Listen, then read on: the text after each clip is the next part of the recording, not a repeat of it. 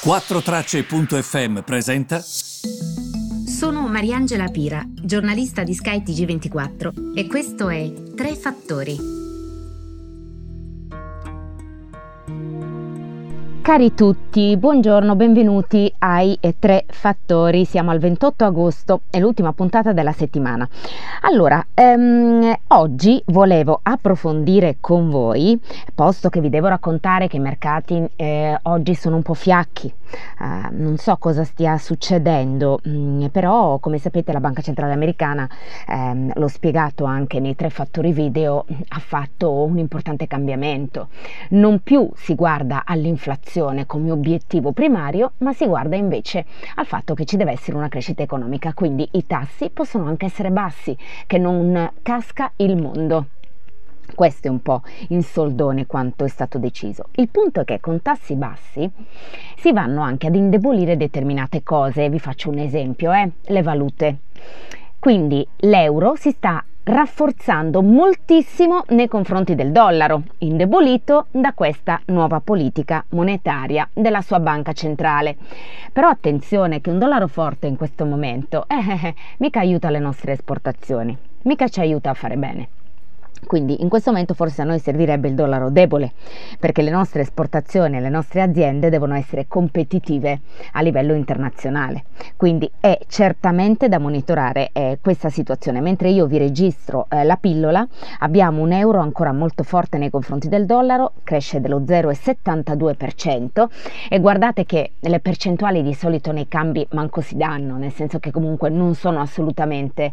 Um, importanti, però c'è da dire che in questo caso è talmente evidente questo rafforzamento che anche, il, ehm, che anche la percentuale è un, una percentuale che di solito non vediamo nel mondo dei cambi, questo più 0,72%, è una percentuale più da mercato azionario.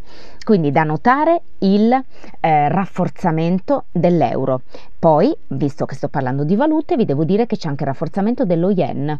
Questo... Um, dopo le eh, dimissioni eh, di eh, Shinzo Abe, il eh, leader politico forse più longevo, anzi no, il leader politico più longevo in Giappone, Shinzo Abe.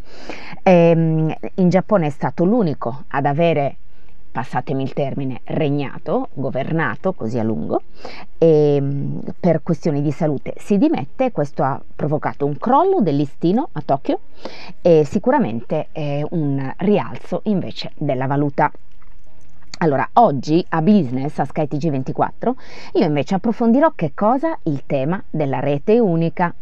Allora, il tema tiene banco da sempre nel settore delle telecom italiane. Di che cosa si tratta? Si tratta sostanzialmente di un'alleanza, rete unica, quindi più operatori, che ha come scopo l'idea di creare una rete unica cioè fibra ottica che arriva fino alle case degli utenti, compresa la mia, così da colmare questo che viene chiamato digital divide, cioè mh, mm, questo divario digitale, alcuni ce l'hanno, alcuni no, che esiste all'interno del paese, ma soprattutto tra, gli, tra l'Italia e gli altri stati.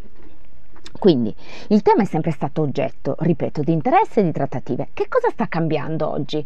La semplifico, eh, di modo che tutti abbiate chiara la situazione. Allora, la situazione è molto semplice, ci sono due operatori nella rete unica.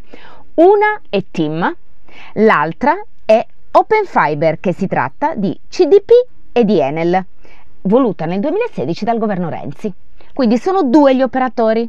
Qual è il punto? Che questi due operatori si metteranno insieme. Tim probabilmente non sarà da sola, ma ci sarà il fondo americano KKR che è intenzionato a investire sulla rete secondaria del gruppo, assieme anche a Fastweb, che fino a, ad ora praticamente era un partner di Team, no? aveva cablato con Team diverse città attraverso un'altra joint venture. Non vi dico il nome perché altrimenti mettiamo tantissimi nomi. In questo modo vi ho fatto la fotografia e lo scheletro di quello che sta succedendo ci sarà un CDA di team e eh, ovviamente questo CDA deve dare il benestare, il beneplacito eh, della situazione, ehm, nel senso che ehm, questa operazione sarà mh, mm, destinata a tornare sul tavolo del CDA di Team lunedì.